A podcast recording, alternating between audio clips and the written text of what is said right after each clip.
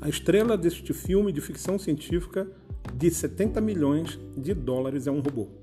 Erika foi criada por Hiroshi Ishiguro, um roboticista da Universidade de Osaka, no Japão, para ser a mulher mais bonita do mundo.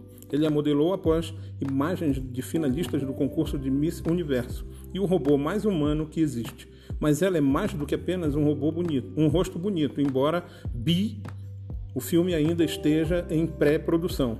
Quando ela fizer sua estreia, os produtores acreditam que será a primeira vez que um filme contará com um ator totalmente autônomo e artificialmente inteligente.